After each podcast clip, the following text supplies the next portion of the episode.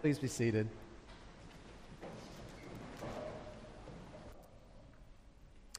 Before I open God's Word, let's go to Him in prayer. Lord God Almighty, we ask not to be enrolled among the earthly great and rich, but to be numbered with the spiritually blessed. Would you make it our present, supreme, preserving concern to enjoy those blessings which are spiritual in their nature, eternal in their existence, and satisfying in their possession?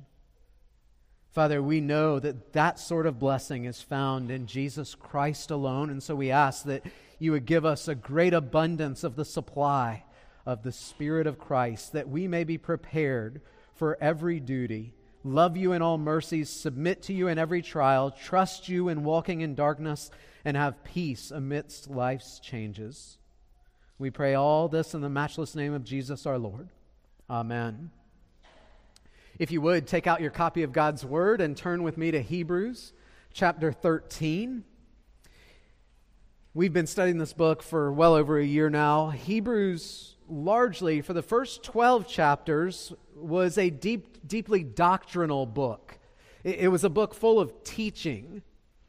But it was a very practical teaching because it's the, the doctrine or the teaching of the superiority of Jesus Christ. Now, what is Jesus superior to? Hebrews wants to tell you everything. Jesus is better than everything. That's what it's been saying from Hebrews 1 through chapter 12. Jesus is better in every way than everything else in heaven and on earth. Now, in this 13th chapter, it becomes extremely practical. It's full of exhortations. And, and, the connection from the doctrinal to the practical is this if Jesus is really superior to you, if you can really say what we just prayed via song, may Jesus Christ be praised, then it is going to radically reorient how you live. Your life is going to be substantially different because of the death and resurrection of Jesus Christ than anybody else on the face of the earth. And that makes sense because as someone who professes to be redeemed by the cross of Christ, born again by the work of the Holy Spirit, and living to the glory of God, how could our lives not look extraordinarily different from those who have never been redeemed, never had the indwelling Holy Spirit, and do not know what it is to live to the glory of God. And so, chapter 13 is full of exhortation. We saw it two weeks ago, verses 1 through 3, how Jesus reorients our relationships with one another in the church, how you and I relate to each other as brothers and sisters in Christ. And then last week, we saw how Jesus reorients our nearest human relationship, our dearest human relationship, and that's the marriage, how it reorients our love for one another. And Christians have long been known for our opposition to marital deviancy, but we should just as much be known for our great love and cherishing of biblical marriage. Now, today, we're going to look at how the, create, how the Christian relates to stuff, particularly money. And I want you to hear me from the very beginning. Money is not bad. But the danger of money is that we can look to money for what only Jesus can actually provide. See, there's a looming danger for all of us that we would love money more than we love Jesus and not even know it. This is a timely word for all of us. I'm preaching to you as much as I am to me. Listen now to God's word, Hebrews chapter 13, verses 5 and 6. Keep your life free from the love of money and be content with what you have, for he has said, I will never leave you nor forsake you. So we can confidently say, The Lord is my helper. I will not fear. What can man do to me? The grass withers, the flower fades, but the word of our God will endure forever. I suppose that there, there's probably many folks in this room who've had occasions to meet people who are just unimaginably wealthy. Uh, people who you, you look at the size of their home or the meals that they eat or the travel that they do, and, and it can be pretty, pretty incredible to us. But I wonder if you've ever thought about this. Compared to the rest of the world, you and I are unimaginably wealthy. Yeah, I, I don't know. The only person I know what's in their bank account in this church is me. I don't know what anybody else has, but I know that in comparison with the rest of the world, we would be considered unimaginably wealthy. Just take the median household income of Beaufort $54,000. Let's say that you're a family of four making $54,000 a year. You are richer than 90% of the world's population.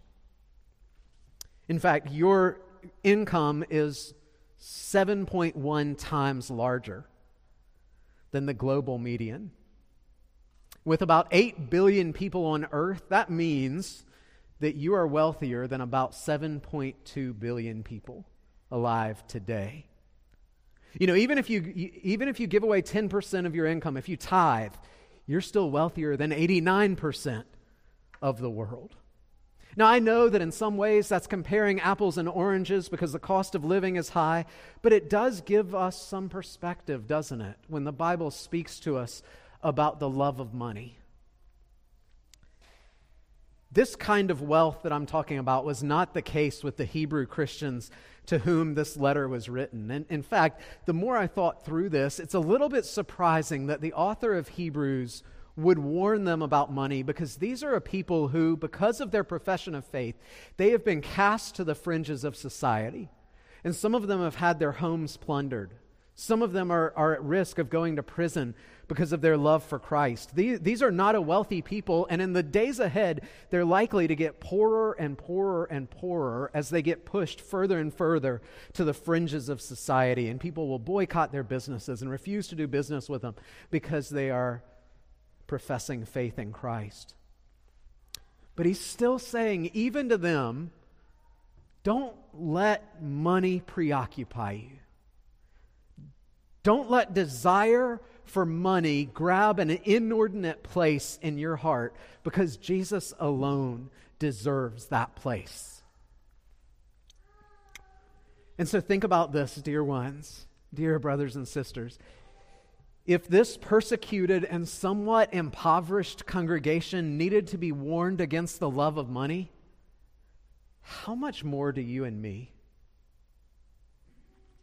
This is an area that we must be watchful about our own hearts. See, money and affluence are normative in our experience. I have a friend who pastors a very, very, very wealthy church. And, and he talks about the vortex of wealth, how it just sucks you in so that it becomes the norm and you, you crave it and you begin to think you deserve it.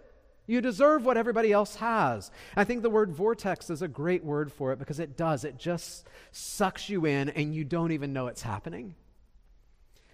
And the story for many professing believers through the years has been that they began the race well, but didn't finish the race because their love of money eclipsed their love for Christ.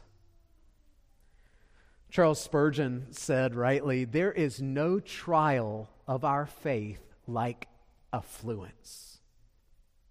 There's no trial of our faith like affluence. And that is the trial that you and I are living through right now, and most of us probably have no idea how our faith is being tested by it. What we're going to do this morning is try to get a grip on money from God's perspective and to ensure that money is not gripping us. We're going to look at three things from this text to help us understand that. First, we're, we're going to look at God's perspective on money and wealth. Why does He give us money? What does He expect us to do with it? That's the first thing. The second thing, we'll look at the danger of money. And then, third, we're going to talk about how Jesus is better, particularly how Jesus is better than money and stuff. So, verse, let's think about money from God's perspective. Verse 5 keep yourself, keep your life free from the love of money.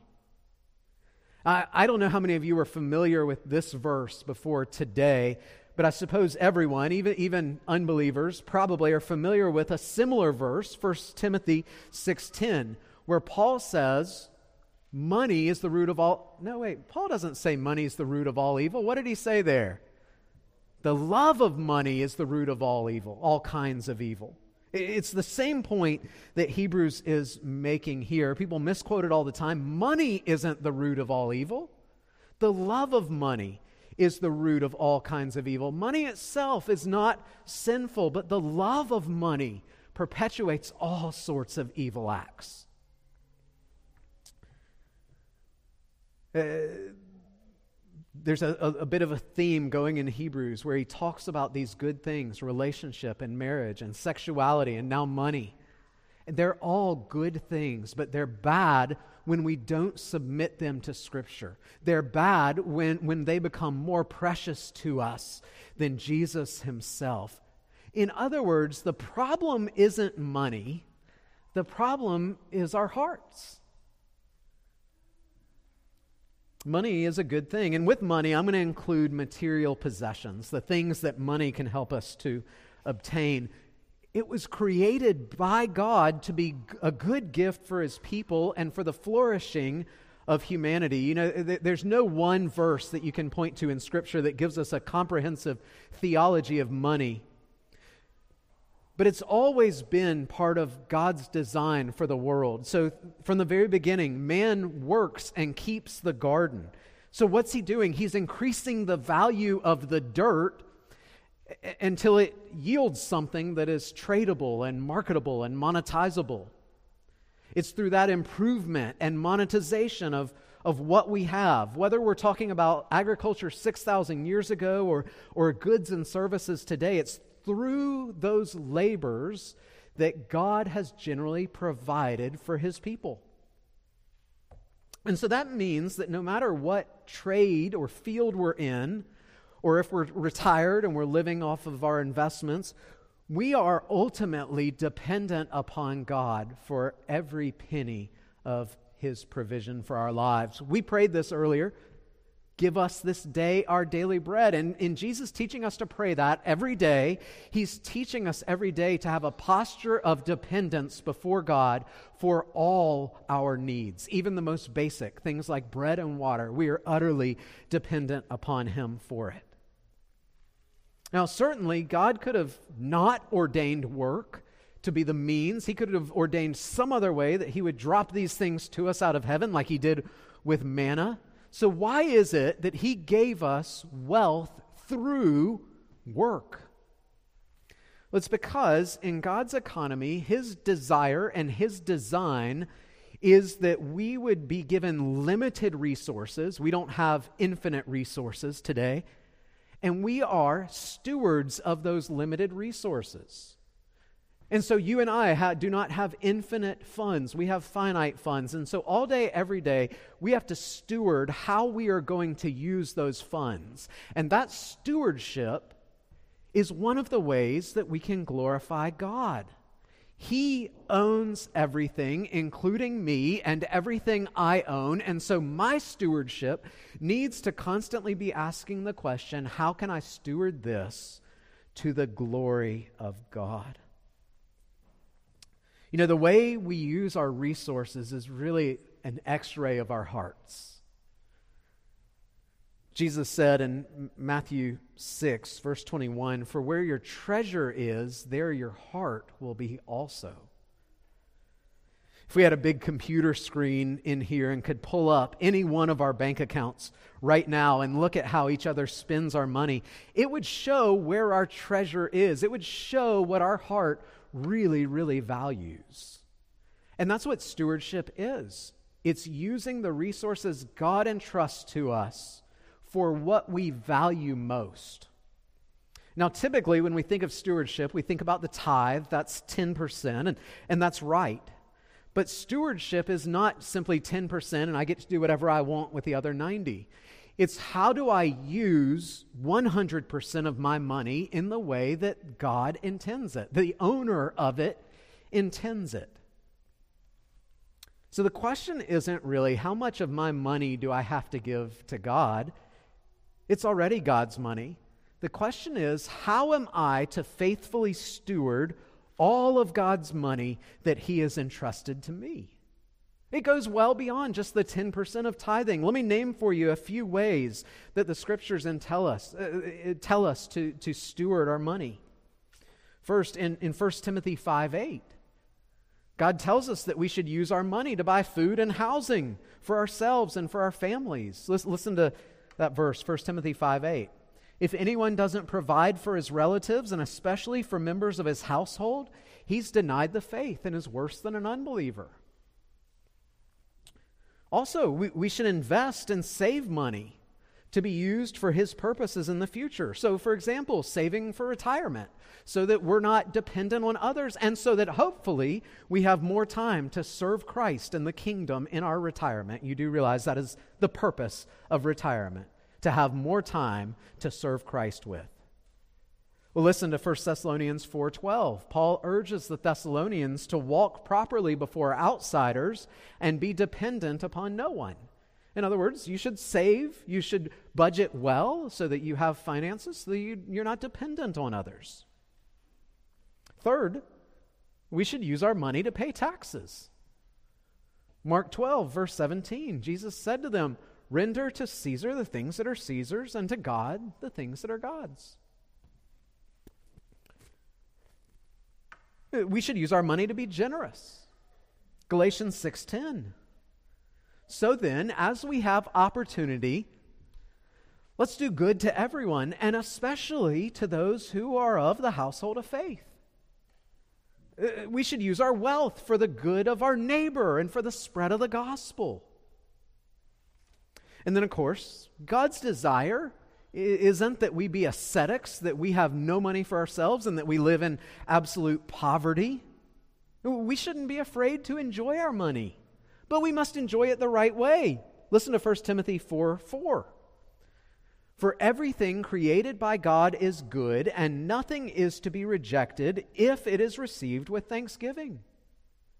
And so, as long as it propels you into a life of thankfulness to God, then enjoy your money. Enjoy it and use it in that way, that it would grow to the glory of God. Now, here's one neat thing that happens. As you mature as a Christian, those last two things begin to run together being generous and enjoying your money. The more you grow in Christ, the more you use it for others, and the more joy it brings you. I, I was uh, speaking with a dear friend who, who works very, very hard at his job. And he, he's reached the age of retirement. And I said, Brother, are you, are you going to retire anytime? And he just laughed and said, No plans. And I said, Why not? And he said, Because I love to be able to give. Meant it sincerely. He loved to be able to give. The more we grow in Christ, the more we begin to look at money from God's perspective, the more of a joy it becomes to be generous to the glory of God and the good of our neighbor. Let me ask you does your use of money, does your perspective on money align with God's perspective on money? Or to ask it differently, would your relationship with money be radically different if Jesus Christ were never crucified and resurrected? Would, would your checking account look radically different if Jesus Christ were not crucified and resurrected? I'm not simply talking about the tithe. I'm asking you is all of your finances seen as a stewardship to the glory of God. Whether it's being generous towards your neighbor and towards the work of the gospel, whether it's the tithe, whether it's paying bills and taxes, or simply enjoying what God has provided for you, all of it needs to be brought into alignment with God's perspective on money. You know, the Puritans used to say that a Christian loves the Lord and uses the world. So often, though, what we can be guilty of is loving the world and using what the Lord has provided us, not for His glory, but to get more and more of the world. You can tell a lot about a person's spiritual state from where their heart, their affections are set. I can remember uh, Doug Kelly, Dr. Kelly discipled me for years, um, one of the godliest saints I know. He went to a church that uh, had really grown lukewarm. This was back in the 1970s, and the church had grown lukewarm. And he started preaching the gospel, and people started getting converted. And he said, You know, Alex, the way I knew that it was sincere was that these stingy Presbyterians were actually becoming generous people.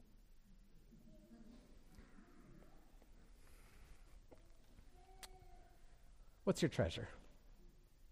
God has designed the world so that the way we steward our funds reveals where our treasure is. Where your treasure is, there your heart will be also. Well, let's think now about the danger of the love of money.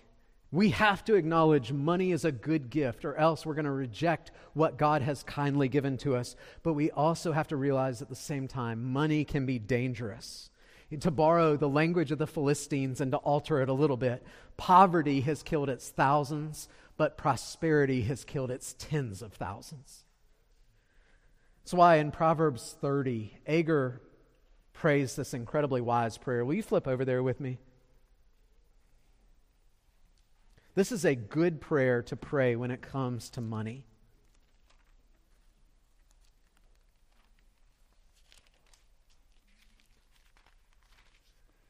Proverbs 30, verses uh, 8 and 9. Remove me far, uh, remove far from me falsehood and lying. Give me neither poverty nor riches. Feed me with the food that is needful for me, lest I be full and deny you and say, Who is the Lord? Or lest I be poor and steal and profane the name of my God. Is that your disposition to money? That there is a, there's a ditch on either side, and you can be in danger of either one. And, and so the, the author of Proverbs here is saying, Don't give me poverty, lest I be tempted to steal, but don't give me such riches that I be tempted to forget about you. I fear that for most Christians in our world, in our circles, the latter is the danger. That we have such affluence that we forget about God. We're probably less like Agur and more like John D. Rockefeller. Rockefeller was the world's first billionaire, and he was asked by a reporter one time, Mr. Rockefeller, how much will be enough? And the answer was, just a little bit more. Rockefeller was a professing Christian. There's great danger to wealth but you know, as I was thinking about it this week, even with our great wealth by worldly standards, I could only recall two Christians in my life. I've been a, a, believer since the year 2000. So, in 23 years, I could only recall two Christians who said to me, I really struggle with the love of money. I've had many Christians say, you know, I struggle with anger, or I struggle with patience, or I struggle with lust. But I could only recall two who have ever said to me, I really struggle with the love of money. Now, here's what that means either this congregation among all people has been insulated from that sin more than anybody else in the history of the world, or maybe we don't realize what a grip money has on us. We don't realize how easy it is to love money.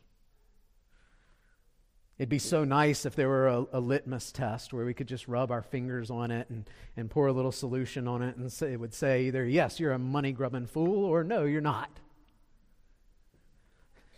That kind of test doesn't exist, but there is a test. And the test is in the time of trial, you're going to cling to what you love the most. You're going to look for security and identity in those things that you trust in the most. And so, for example, the position that these Hebrew believers were in, if they would just disown Christ, they could go back to pretty normal life. They could go back to the temple and being accepted in society, and their businesses would be better, and they wouldn't get their stuff plundered like Hebrews 10 tells us they were. Choose Christ or choose wealth. That's what the author of Hebrews is saying to them. In the day of crisis, what do you trust in? Is it going to be God or money? And if what you really care about in this world is material security and material comfort, you are in great danger of turning to those things rather than Jesus Christ when the moment of decision comes. That was Demas's test. Do you remember Demas? He was a fellow missionary with Paul. That's a pretty great resume. I, resume. I traveled with Paul on his missionary journeys. But you know, as persecution increased, Demas started to feel the weight of it, and he had to make a choice. What's it going to be? Is it going to be God, or is it going to be the comforts of this world? And Paul tells Timothy, 2 Timothy 4, verse 10, he says, You remember Demas? Demas, in love with this present world, has deserted me and gone to Thessalonica. We don't know if it was money. We know that Thessalonica was certainly a wealthy city. But what is clear is that Demas was in love with the world, and when tension came and when the test came, Demas turned away. It's exactly what Jesus told us in Matthew 6:24, isn't it? No one can serve two masters, for he'll either he'll hate the one and love the other, or he'll be devoted to one and despise the other. But you can't, Jesus says, serve God and money. And that final exam is that moment of crisis where you're going to have to decide what is it going to be. Now, most of us haven't ever had that kind of final exam where we've had to say, do I want my livelihood or do I want Jesus? But we have quizzes all the time, don't we? We have quizzes all the time where we have the opportunity to nurture our love for Christ and, and to glorify Him and to bring everything in mastery to Him in our lives, or to keep loving money and letting it have mastery over us. Money is not a bad thing, but money is a dangerous thing. And if you and I are careless about it, then we who are probably, we said in the top, whatever, 10% of people alive today, in the top 1% of people who have existed throughout history, we ought to be more careful than anyone about the danger of money. How do we deal with it then? Do we just make up our minds and say, I'm going to go take a vow of poverty? No, we must be utterly convinced in the core of our being, in the deepest parts of who we are, that Jesus Christ is better than everything else, even money. See, that's the only way we can have a right perspective on money is to say that Jesus is infinitely better. And money is simply a tool for how I serve the Savior I love. That's the third thing. Jesus is better. Look at the last part of verse 5. Be content with what you have, for he has said, I will never leave you nor forsake you. So we can confidently say, The Lord is my helper. I will not fear. What can man do to me? In other words, money makes a wonderful gift, but a terrible God. And when you and I give to money and stuff too prominent of a place in our hearts, then we look to money and stuff for the things that Jesus alone can provide. And it should not be that way for Christians. For the Christian, we have said, I do not want anything to take the place of the supremacy of Christ in my heart and life. And so, the right way, the way that we rightly use and relate to money, is to first thrive in our relationship with Jesus Christ. There's several things that the text is going to tell us about how we do that in terms of how we should view Jesus in comparison with money. And first is that Jesus is better than money because he alone can provide us with real contentment. If Jesus couldn't provide us with contentment, then that's a pretty rude thing for verse 5 to say, be content with what you have.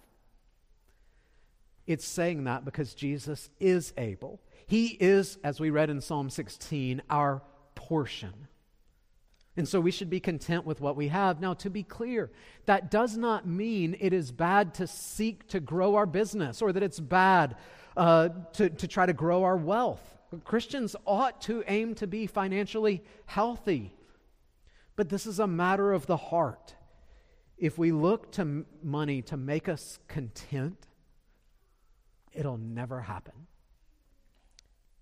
Because contentment, like John D. Rockefeller, contentment always requires just a little bit more. Now, Rockefeller wasn't the first person to say that. Listen, listen to Ecclesiastes 5, verse 10. Solomon speaking, a man who has had unimaginable wealth, says, He who loves money will not be satisfied with money, nor he who loves wealth with his income. This also is vanity. It's fleeting. It can't provide substantial contentment for your heart. See, as believers, we need to live in light of the reality that contentment is not about just a little more money in my bank account. It is for my life to be increasingly filled with the joy that Jesus Christ alone can provide. For us to be able to say, like Pastor Walton prayed earlier, that, that Jesus is my highest good. This is the danger of so many who exhaust themselves working their fingers to the bone 100 hours a week to try to grow their wealth and reserving little time to know and walk with Christ. You may, by the labors of your hand, increase your wealth, but only frequently coming to Christ in His Word will increase your contentment. Look with me at 1 Timothy 6 for a moment.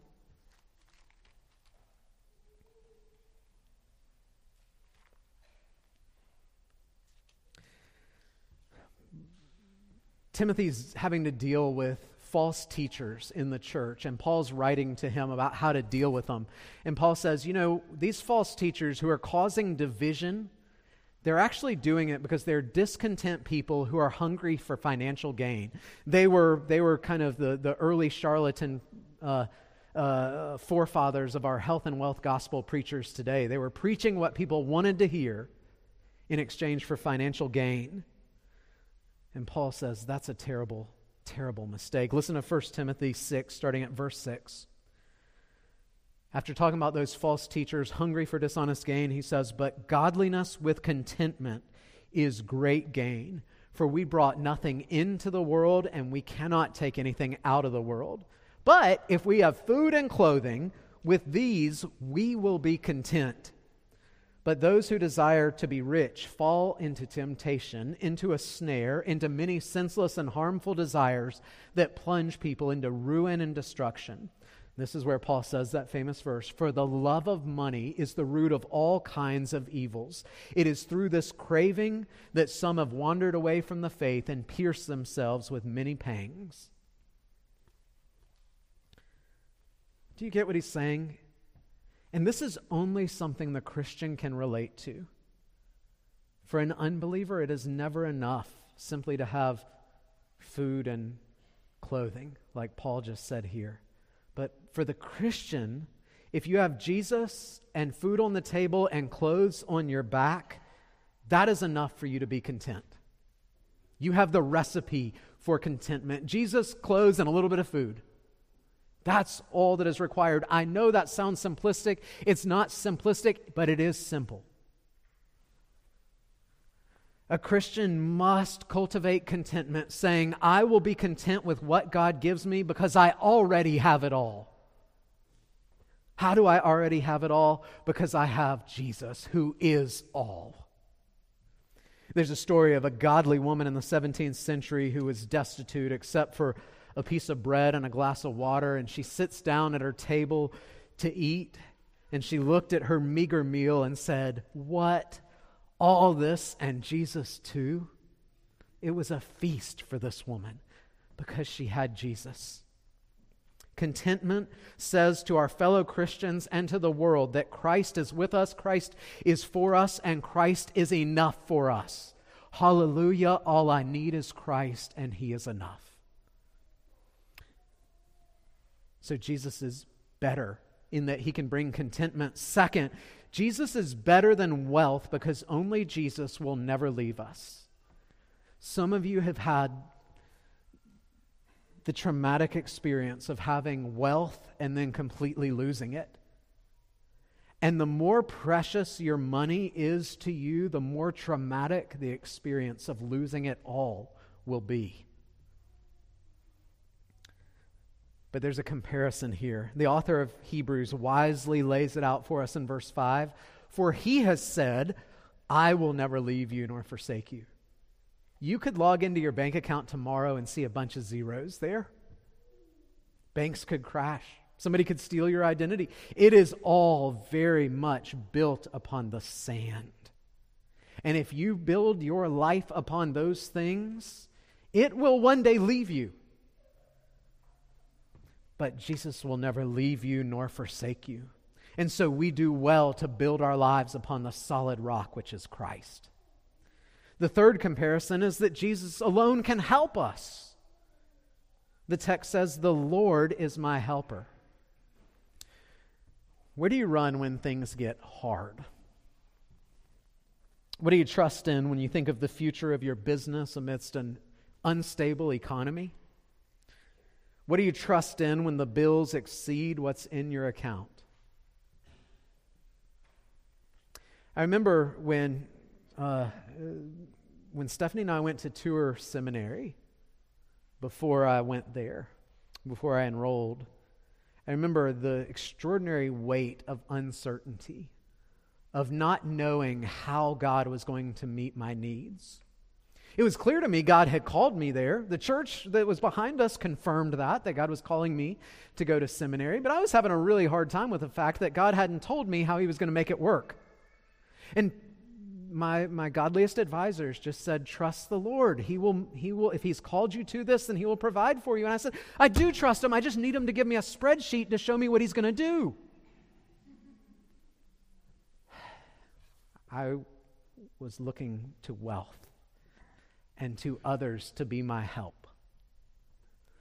The Lord is my helper. It's good to have plans. It's good to budget wisely but it's not good to put our trust in those other things and other people. And so often, when things get hard, we do not run to Jesus Christ in prayer, we run to those other things. I'm going to start landing the plane here, I promise. I'm not naive. I know there's fun stuff money can buy. And we might, uh, through our wealth, work to preserve our health or to preserve an inheritance for our family or to preserve a legacy. There's a lot of things wealth can do. But there is something that money cannot do in a million years, and that is to prepare you to stand before a holy God. The question Hebrews asks here what can man do to me? In this world, there's a lot man can do. The Hebrew believers knew that. You know, this this government official, he can cut my head off if he so desires.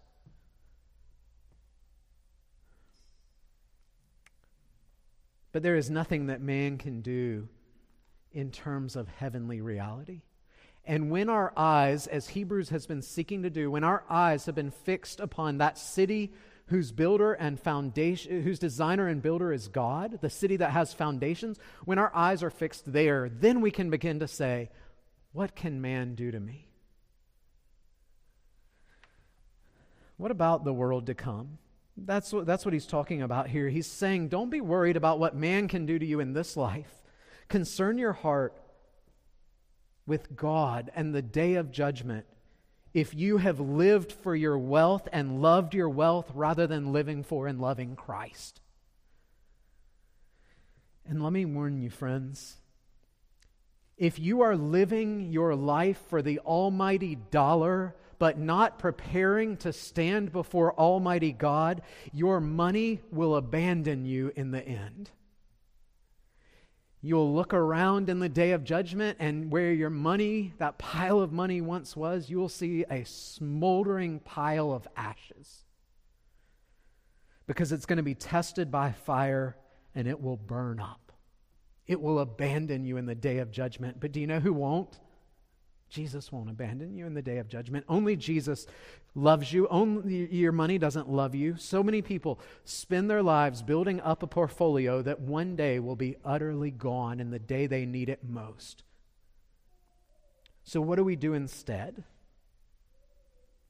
We need to acknowledge that all of us, to some degree or another, looks to money and wealth for what Jesus alone can provide.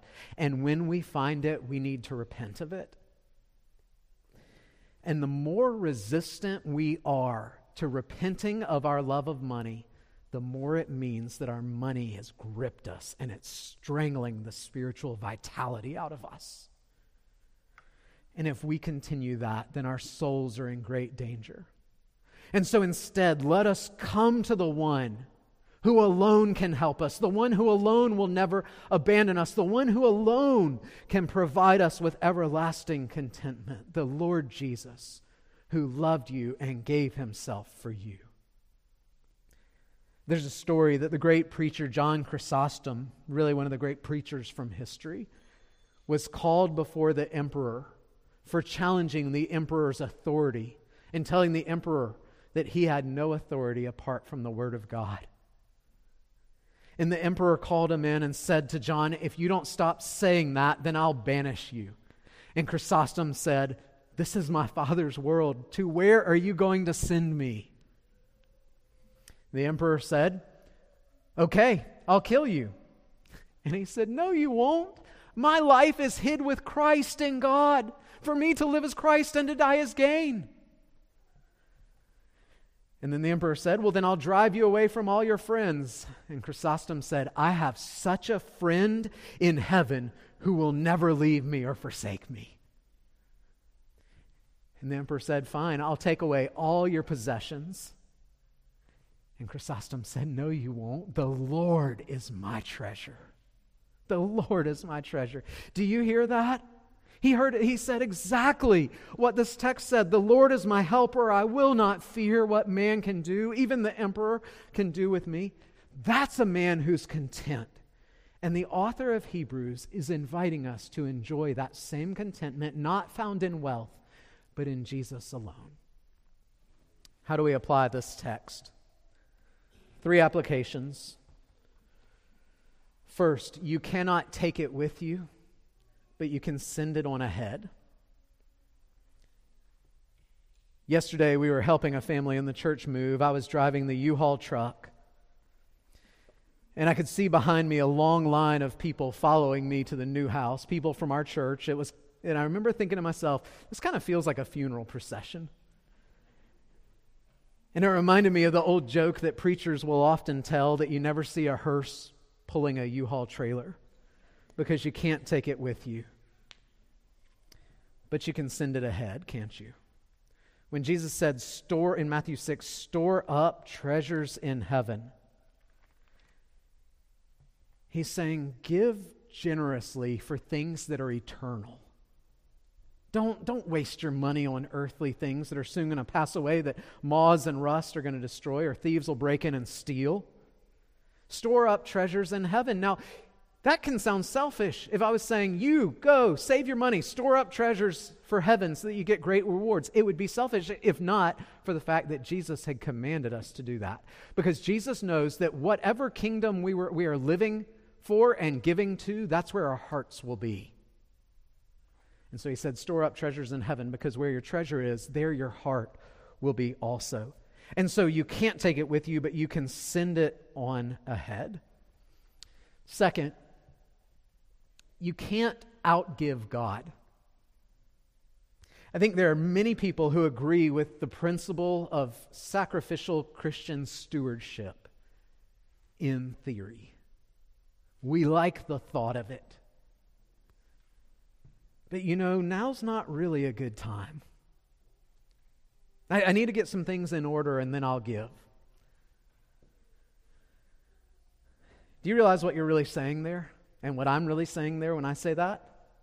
I'm saying I am afraid deep down that I'm going to be more generous than God, that I'm going to outgive God. And I'm afraid that if I give generously, God is going to respond by being stingy towards me.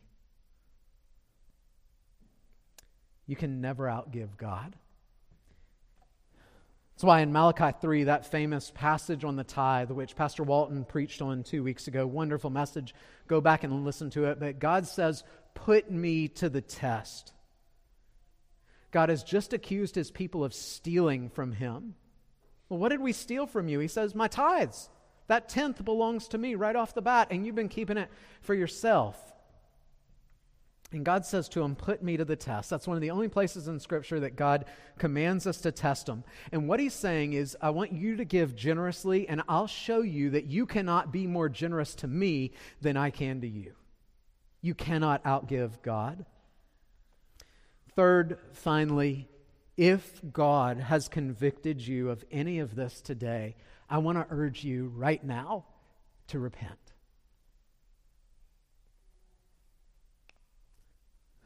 We're going to sing Be Thou My Vision in a moment.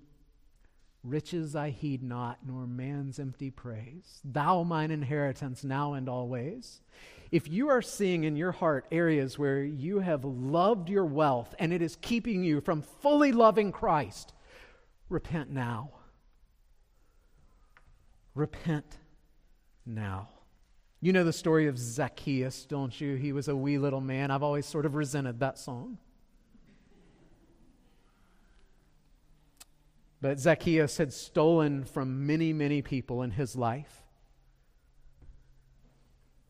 And he meets Jesus, and immediately he repents of his greed and he gives it back to them more than what he had stolen. He didn't say, I'll get to that later.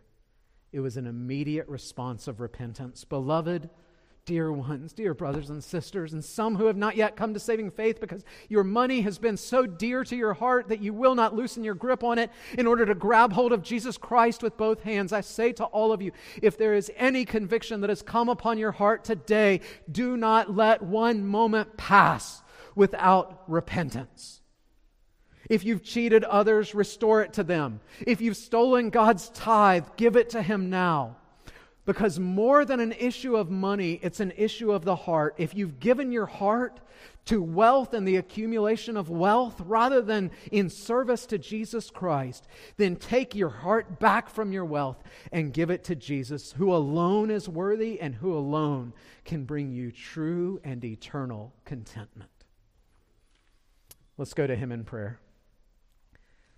God, we confess that it is so easy for us when it comes to money, it's easy for us to have divided hearts. We're quick to sing, Take my life and let it be consecrated, Lord, to thee. But I think many of us hold very tightly to our pocketbooks, afraid that you're going to call us to give up those too. Lord, you don't call us to give up anything that you don't promise to replace with yourself. And so, even if you do call us to give generously, perhaps you call us to give a number that will never again be reflected in our checking accounts, you do promise to give us yourself because you love a cheerful giver. And may the love of Christ be more than enough for us. Teach us to say that the Lord is my portion and my cup, that the lines have fallen for me in pleasant places. Lord, I pray that we would value and love you above all.